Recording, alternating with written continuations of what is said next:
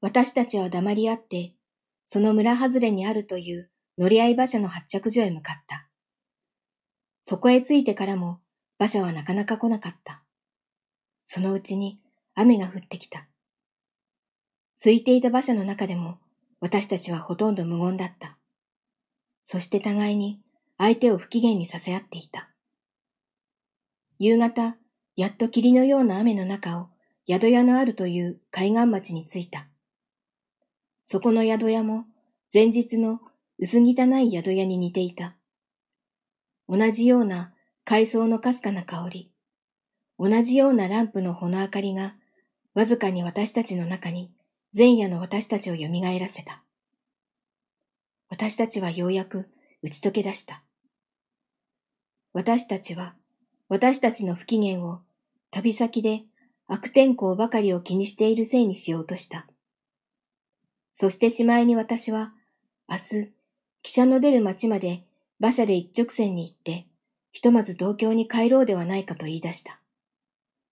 彼も仕方なさそうにそれに同意した。その夜は疲れていたので、私たちはすぐ寝入った。明け方近く、私はふと目を覚ました。三草は私の方に背中を向けて眠っていた。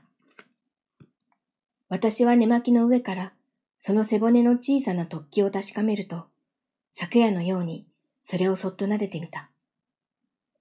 私はそんなことをしながら、ふと昨日橋の上で見かけた陸を下げた少女の美しい目つきを思い浮かべた。その異様な声はまだ私の耳についていた。三草がかすかに歯ぎしりをした。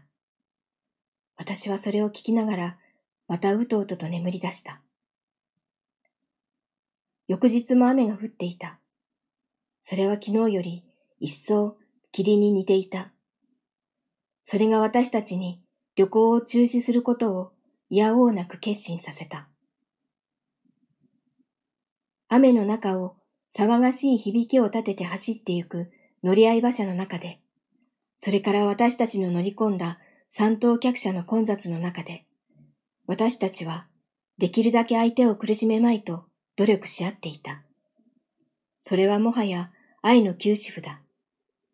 そして私はなぜかしら、三草にはもうこれっきり会えぬように感じていた。彼は何度も私の手を握った。私は私の手を彼の自由にさせていた。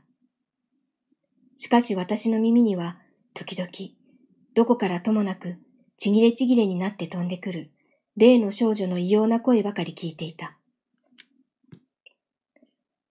別れの時はもっと悲しかった。私は自分の家へ帰るにはその方が便利な郊外電車に乗り換えるためにある途中の駅で汽車から降りた。私は混雑したプラットホームの上を歩き出しながら何度も振り返って汽車の中にいる彼の方を見た。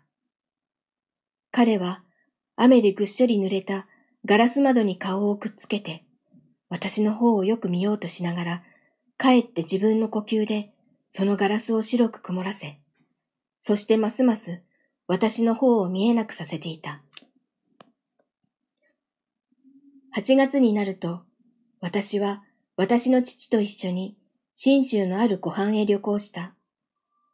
そして私はその後三草には会わなかった。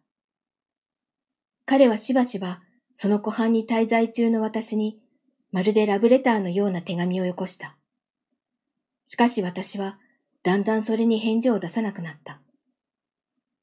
すでに少女らの異様な声が私の愛を変えていた。私は彼の最近の手紙によって彼が病気になったことを知った。脊椎カリエスが再発したらしかった。